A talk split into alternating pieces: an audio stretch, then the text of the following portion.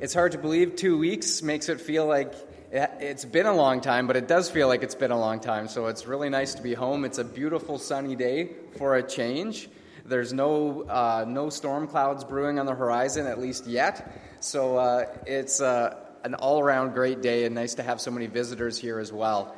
Uh, I think we we have some visitors from out west, so didn't get a chance to welcome you earlier in the service, but welcome here to the uh, Jansen clan. Nice to have you here and uh, to any other visitors here this morning as well. Great to have you here with us. I would invite you now as we prepare to hear from God's word to bow with me once again, and let's pray together. Heavenly Father, we thank you for your great provision for us. In every aspect of life, you have provided. You have provided for us, Lord, physically, uh, in so many ways, the ways that we take for granted. Uh, you have provided. And you are a good God who gives good gifts to his children, and so we thank you. Thank you, Father, for your great provision, most importantly in the spiritual realm. You have provided the way of salvation for us, and that through faith in your Son, Lord Jesus, we can enter into this salvation. And so we thank you for this great provision. We thank you, Lord, for your provision of the Holy Spirit, who now enables us in faith to live out this life you have called us to. That it's not by power or might, but by your Spirit that we are able to live a life that's pleasing to you, that is meaningful in service towards others, and advances your kingdom. So we thank you for all of these many provisions you have made for us. Thank you, Lord, for this great land of Canada that you have placed us into, that we have such freedom here to live out this faith boldly, uh, to not have any concerns about how we might be perceived or how we might be received. And so we thank you for this freedom we have to preach your word and to discuss it freely. And so, Lord, now as we prepare to enter that word, we pray that again by your Spirit you would guide our, our thoughts, guide us into understanding. I pray that you would give me clarity and boldness to speak your word that you have laid on my heart for this morning. In your name I ask it, Lord Jesus. Amen. My sermon title for this morning is probably something that's familiar to all of you red and yellow, black and white, they are precious in his sight. Does anyone recognize that line? A couple of you. Okay, good. That's where we're going to be heading this morning, is delving into the, the meaning of those words. I'll share with you a story of a white American couple who adopted an Asian boy from South Korea. They named him Eric. Several years went by. Eric was now five years old. One day, the family was in a restaurant having lunch, and Eric struck up a conversation with a slightly older boy at the next table. Soon, the older boy, noticing that Eric was Asian and his parents obviously weren't, asked Eric, Why don't you look like your mom? To which Eric quickly replied, Because she's a girl. well, duh. Isn't that a great answer? You know, the son didn't see any difference between himself and his mother other than the fact that she was a girl and he was a boy. But you know, we as humans have a strange tendency, a sixth sense, if you will, of quickly noticing when people are different from us or from each other. Without even realizing what we're doing, we quickly pick up on differences. We're almost programmed, trained to, to discern and notice differences. And without even realizing what we're doing most of the time, we categorize people very quickly. By how they look, by how they speak, we instantly will make some type of a judgment on this person, we'll instantly put them in some type of a category, and discriminate accordingly. Our world is in troubled times. If any of you have been paying attention to what's going on outside of the bubble of Killarney, Manitoba, I think you would agree with that statement divisions and prejudice, riots and racism, coups and terrorism, abducted children, and mass murder. These have all been taken from the past week's headlines. In the United States, the Black Lives Matter movement seeks to bring attention to police violence against the African American community. While the All Lives Matter slogan emerged in an attempt to create a united stance for all ethnicities, However, this slogan has since been accused of attempting to undermine and dismiss the issues facing the black community. Is anyone confused by any of this yet? Have you been keeping up to date with all of the back and forth on these sorts of issues? Well, if you're confused, you're not alone. The confusion surrounding the issue was highlighted this past week at the Major League Baseball All Star game when the men's quartet named the Tenors performed the Canadian national anthem. Now, I happened to be watching this as it unfolded, and I noticed that they had sung something that sounded a little bit different, but I wasn't paying close enough attention to pick up what was actually sung. And it was only later on that I picked up that during his solo portion, one of the singers had changed a line in the song from, With glowing hearts we see thee rise, the true north strong and free, to, We're all brothers and sisters, all lives matter to the brave. Now, you can agree or disagree with the message. I personally don't agree with changing the lyrics to a national anthem. But nonetheless, you've probably all heard a little bit of the controversy that followed his actions. Now, you would think that with all of the collective words spilled and spoken in the news media, the words printed in newspapers and on internet blogs and comment sections, all of the banter and argument back and forth, you'd think that there would be progress being made, but it's the exact opposite. All I see is more confusion and more anger. So while people are arguing over slogans and hashtags, the divisions and prejudices and hatred is only increasing, not decreasing. At the same time, we have to look a little further abroad. The tensions between Arab Muslims and the Western world is only increasing as terrorist attacks continue, and most recently, the tragic events in Nice, France. Much closer to home, we have issues as well. If you've been paying attention to the news over the past months, the First Nations communities on the reserves in northern Manitoba are facing an epidemic of youth suicides and attempted suicides with seemingly no hope on the horizon. Now, it's very easy for us in our very, very blessed bubble of Killarney, Manitoba, to just sit here and say, that's all out there, it doesn't affect me. I'll just stay in my predominantly white, predominantly Christian circles in the safe haven of Killarney, and my life will go on unaffected. And you know what? For the most part, that's true. We can remain in our safe little haven, we can do nothing, and we can hope that the troubles that face the rest of the world don't wash up on our shores. But as I see, as I hear all of the many things going on in the world around us, as a follower of Jesus Christ, I am not afforded this luxury.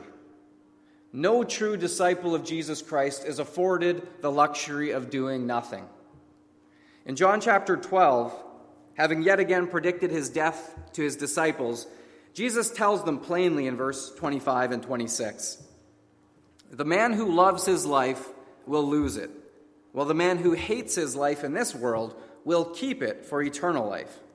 Whoever serves me must follow me, and where I am, my servant also will be. Now, this is fairly straightforward, especially when we consider that Jesus was heading to the cross.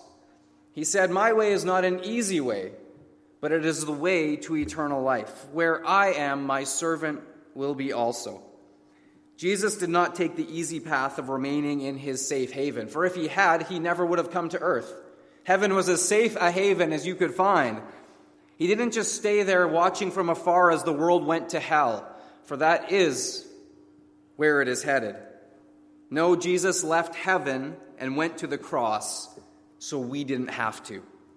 So, for us to be his servants, Jesus says we must follow his example. We cannot remain in a safe haven. So, two questions must be asked. First, what is God's solution? What is God's solution for all that is ailing the troubled world that we live in? What is his answer? And secondly, what would God have me do about it? You see, there's the big level of what God provided, and then there's the personal level of what's my part in all of this. So let's look at the first big level this morning. What is God's solution for all of the troubles of the world? Turn with me, if you will, to Galatians chapter 3, and let's look a little bit more closely at these incredible verses that the Apostle Paul wrote. We're going to focus on verses 26 to 28, and we'll broaden a little bit into context from there. Let's begin reading verse 26 of Galatians 3. You are all children of God through faith in Jesus Christ. For all of you who are baptized into Christ have clothed yourselves with Christ. Now, in the context of the Galatian church, a faction existed that argued that the Gentile believers must also keep the Mosaic law if they wish to be in the church. So these Jews, they said it was not enough that these Gentiles be baptized, they also needed to be circumcised and they needed to keep the other Mosaic laws, such as the dietary laws and their numerous other laws and traditions. They were essentially saying that you must become a Jew before you can become a true Christian. Now, of course, Paul knew that this was flat out wrong. And so he argued fiercely against these Judaizers, as they were known, that if they were made acceptable to God by keeping laws and regulations, the traditions of the Mosaic covenant, then they did not need Christ at all. It was one or the other, it could not be both. And so in Galatians chapter 3 and verses 23 to 25, Paul describes that the true function of the law was like this. Verse 23 Before the coming of this faith, we were held in custody under the law, locked up until the faith that was to come would be revealed. So the law was our guardian until Christ came, that we might be justified by faith. Now that this faith has come, we are no longer under a guardian. Now, the English word translated here as guardian comes from the Greek word pedagogue. Has anyone heard of pet, the word pedagogue before? Has anyone heard that word? It's usually associated with teaching, right? Yeah, you, have heard of pet, uh, pedagogy, I believe, or something like that.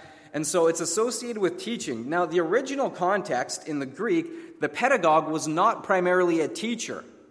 Now, you might not have known this, but in my research, I learned that the primary role of the pedagogue was to act more as a law enforcer and a protector of the children to prepare them for the teacher.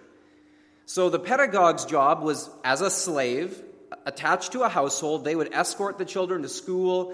They would be the disciplinarian to make sure they were doing their homework, paying attention, and listening, and the teacher would be the one who would do the instruction. The pedagogue was the enforcer.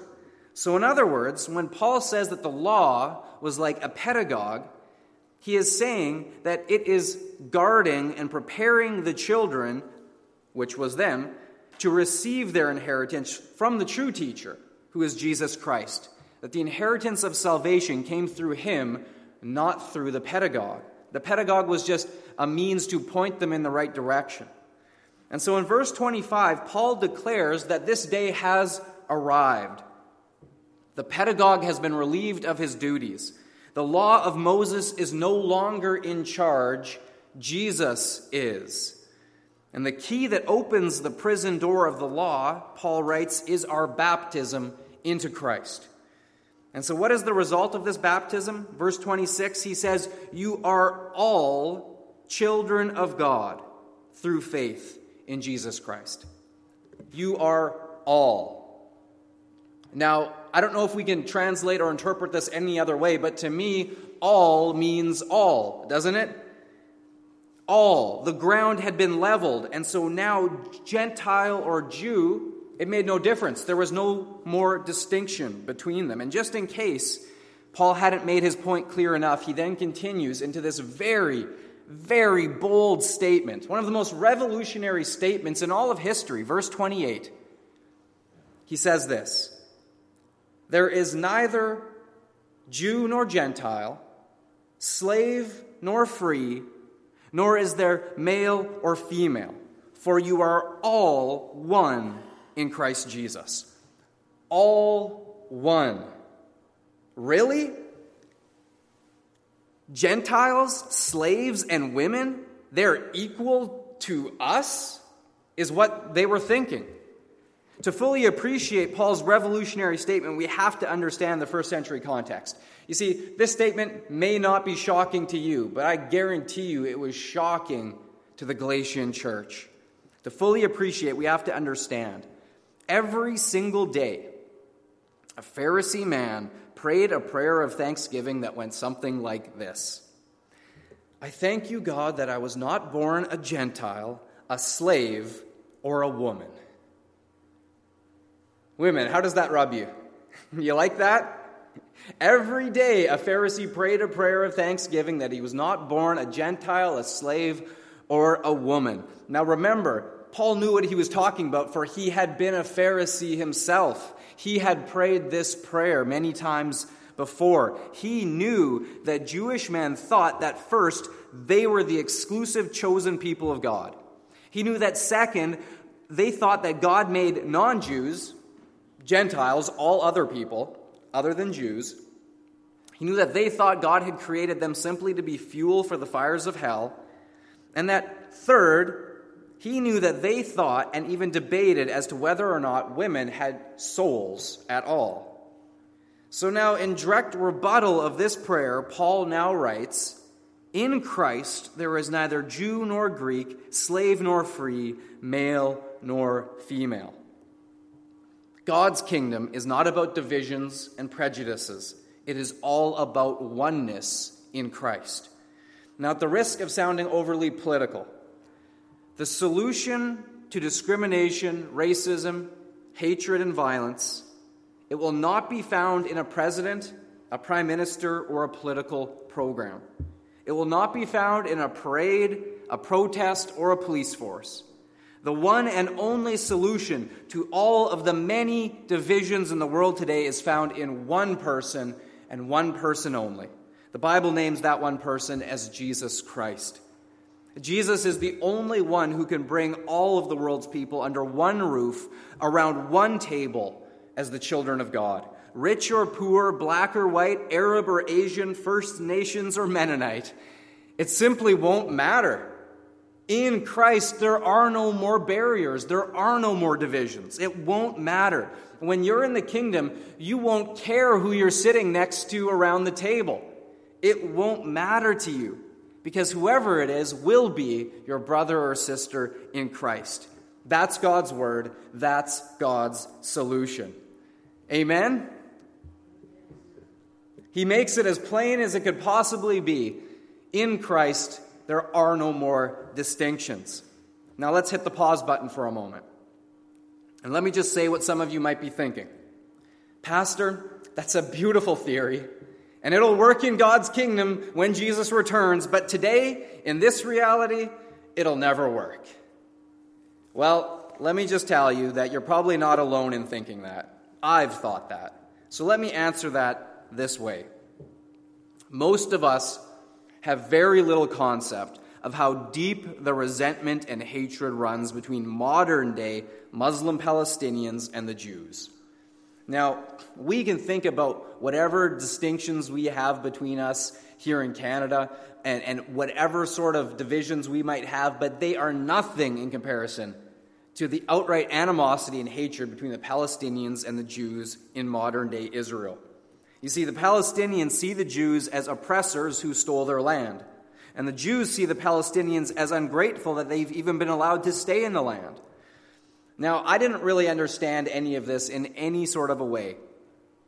I'd read about it, I'd heard about it, but I didn't really understand it until taking our trip to Israel last year. And there I experienced some sense of it. I want to show you a couple of pictures because I think showing it to you will give you a, a maybe a heightened sense of understanding more than me just saying the words. So let me just show you a couple of pictures if you want to pull up the first slide.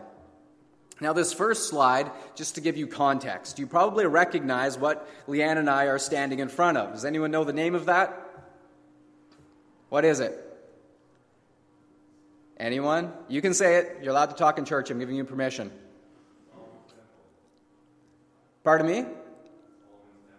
Well, it's, it's near the same location as where Solomon's temple m- might have stood. What's it called? Yeah, it's a mosque. Dome of the Rock. There we go. That's what I was looking for. Took a while. Should have got you talking earlier. All right. So it's the Dome of the Rock. This is standing, as Paul pointed out, to where the temple once stood. This is known as the Temple Mount. And so here, the Temple Mount this is 37 acres, the whole complex is 37 acres of the most hotly contested soil on planet Earth, if not the most hotly contested. Three religions claim this to be a holy site. Of course, Christianity, the Jews, and the Muslims all lay claim to this site. And so, to enter this site, we had to pass through uh, barrage of security. We had to go through a metal detector, and we had to pass by guards carrying machine guns, and even inside on the, on the Temple Mount, there's guards with machine guns everywhere. And so, as we finally get all through, through these layers of security, we get to go inside. We're standing in front of the Dome of the Rock. We get a couple of pictures, and even there we got harassed because uh, we weren't supposed to be taking pictures in front of the Dome of the Rock. And, and then these guys came over and, and uh, gave us a hard time because some of the women were apparently wearing jeans that were too tight and they had to put skirts around them and things like that. So it was, it was a big.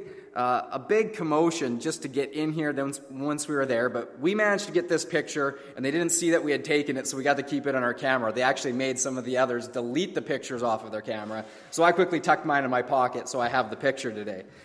So after we take this picture, we head around to the other side of the courtyard and we're, we're preparing to head out on the other side. And our tour guide is, is telling us some more information. And then, as he's speaking to us, this is what happens next. And I want us to uh, listen to this. And uh, I got a video clip of it. Uh, there's not really much you can see in the video itself, but it's the audio, if, uh, if we can pull that up, that will uh, give you a bit of a sense of what we experienced that day.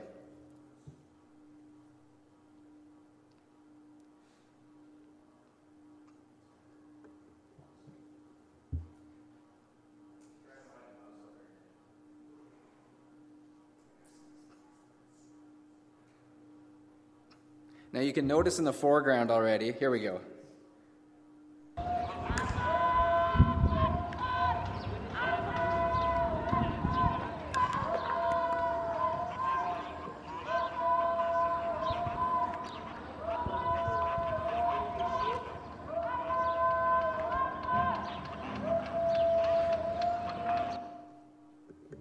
Now, in case you didn't hear that, they were screaming Allah Akbar.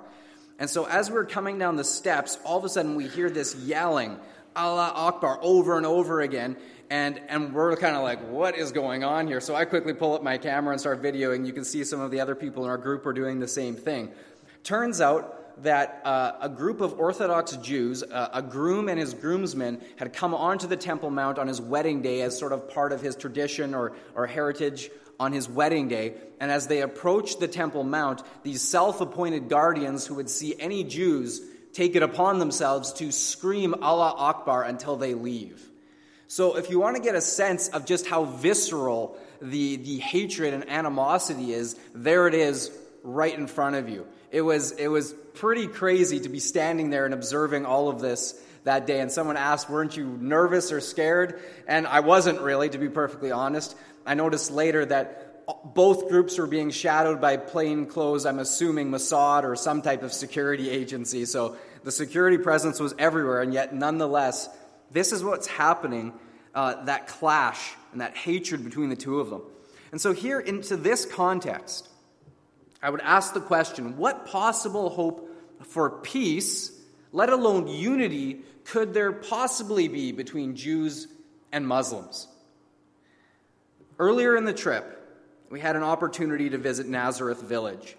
Some of you will recall me talking about Nazareth Village before as the place in Nazareth, Nazareth where they've recreated what life would have looked like in Jesus' time. And you'll see in the next slide uh, a representation of that. Our tour guide, uh, his name was Nathaniel. He is on the right of the picture in the black shirt. Our tour guide, Nathaniel, was a Jewish man and near the end of the tour, this is right near the end of the tour, he showed us what Jesus' woodworking shop likely would have looked like. And as you can see, this is a representation, a modern day representation of what it must have looked like in Jesus' time. Some of the tools are there on the table, and there's the man in period dress working with the same hand tools that Jesus would have worked with. And the carpenter on the left of the picture, his name was Weil. Now, they had just finished going through all of a presentation of how some of the tools worked, and we were wrapping it up, and there was a question and answer period. And in just an impromptu moment, Nathaniel shared with us that Weil uh, was an Arab and he was a Jew, they had been born as sworn enemies of one another, and yet now they were brothers in Christ. And then, having said that, they both reached out and embraced each other in a big bear hug. And my trigger finger was not quite quick enough on my camera, and this picture was taken just a split second after they had finished their bear hug. And you can see from the big grin on their faces that they're both laughing about this big bear hug that they'd just given each other. And for myself, it was a powerful moment. It was a powerful moment to see with my own eyes a Jew and an Arab embrace each other as brothers in Christ. You see, Paul's words were true then, and they are still true today. Christ is the equalizer, He is the game changer. In Christ, there is no longer Jew nor Gentile. And God's word cuts right through all of the collective noise and confusion of the world's problems. Jesus Christ is the solution. Only faith in Him can cause sworn enemies to embrace as brothers. Only Jesus can unite our fractured and hate filled world. And it's not just a nice theory, it's reality. All are equal in Christ, all are equally loved as children of God. Are you his child?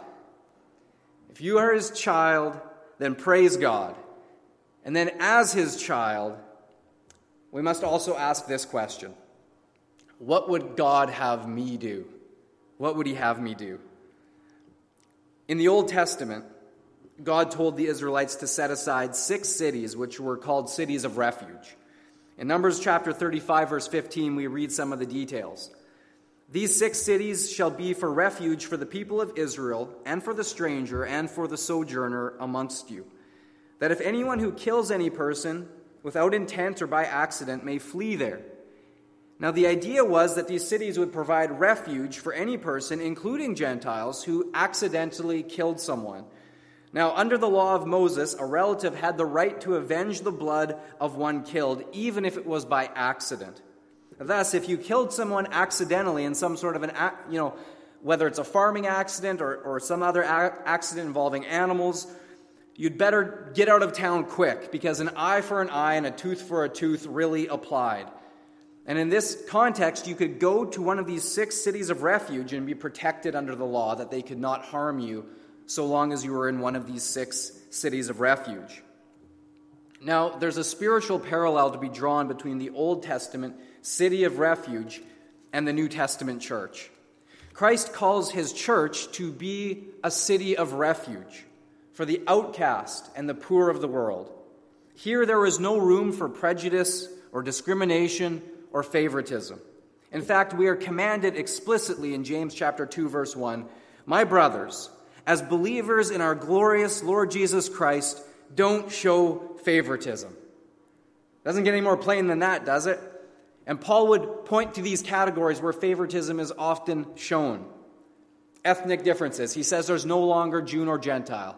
Doesn't matter what color your skin is, where you grew up, where you were born. In Christ, it doesn't matter. Don't show favoritism. Secondly, don't show favoritism in economic differences. James' example, he would go on to showing preference to the wealthy man while the poor man is, is sort of kicked to the curb. And so he says there's no longer slave nor free. This is talking about economic standing. If you're a free man, you're a wealthy man. If you're a slave, well, you're property of the wealthy man. And so he says, in Christ, these differences no longer apply. In the church, just because you're free doesn't mean you get more preferential treatment than a man who's a slave. It's the same. You are equal. There is no difference between the rich or the poor in the kingdom. And thirdly, he says, and this is a huge controversial item, especially for his day, there is no longer male nor female. There is no more gender bias or discrimination based on if you are male or female within the church. You are equal in Christ. You are equally loved. You are equally valued. Here in the church, everyone is important, everyone has a place. We are one in Christ. And in God's kingdom, that's all that counts. As I said at the beginning, the sermon title is from the much loved children's song that goes Jesus loves the little children, all the children of the world, red and yellow, black and white. They are precious in his sight. Jesus loves the little children of the world. So here's the thing I sing that song to my kids almost every single night, and for Theodore, we sing a, a variation of that. I won't bother singing it for you. If you want to hear it, you can ask me later. So here's the thing, though. I sing that to my kids, and I know it's true. I know that Jesus loves my children. But does he love all the children? Does he love the child with FAS on a northern reserve in Manitoba quite as much as my child? Does he love the child living in a slum somewhere with a drug addicted mother as much as my child? Does he love the child born in a refugee camp who knows no other existence? Does he love that child as much as my child? The answer is yes. Yes, he does. He loves all the children of the world. He does not show favoritism, he does not show partiality. He loves all deeply and equally, all of the children. In Mark 9:37 Jesus said this, Whoever welcomes one of these little children in my name welcomes me. And whoever welcomes me does not welcome me, but the one who sent me. So, in whatever way possible, whatever way you can, when you welcome little children in Jesus' name, you are welcoming God the Father Himself. You are welcoming the Lord. Welcome children. Sometime between now and the beginning of September, our community is literally going to have an opportunity to become a city of refuge as we welcome two refugee families into our community. Some of the children in these families do not know life outside of a refugee camp. They were born there, that is the only existence that they know. We have the profound privilege of welcoming these children in Jesus' name. We have countless other opportunities to welcome children in Jesus' name as well. Many of you are already doing that in practical ways. You have, you have the pictures of the children you are sponsoring right now. They're on your refrigerator, and you pray for them every day and you write them letters. I believe that is welcoming children in Jesus' name. You can do that through child sponsorship, through Bible camp, through school involvement, through Sunday school, through VBS, through daily interactions, and of course, through literally welcoming children into your home, showing them that they matter, showing them that they are valued. Yes, my friends, we live in a troubled world, but we know the solution. Jesus is his name. So may we, his church, who bear his name, may we be a city of refuge. May we be a place of welcome for all those who need him. Let's pray together. Father God, we pray that as you have called us, your children, through faith, that we would not go a day without a grateful heart for what you have done for us, and that we would not go a day without considering how we may extend this invitation to others who do not yet know you. And so, Lord, may we take this seriously, this call that both ourselves individually and collectively as a church, that we would be a city of refuge, a place that could point to you, the solution, that is Jesus Christ, that in you there is no more distinctions. There is no room for discrimination, for racism, for showing favoritism. In you, we are equal. We are equally loved. We are equally valued. And so, Lord, thank you. Thank you that this is the way you have made us to live in harmony with one another. And so we pray that many more could experience this peace and this harmony that can be found only in you. So, Lord Jesus, we pray that your will, your great will, and the will of your Father would be done in this world, even as it is in heaven. And we ask it in your name.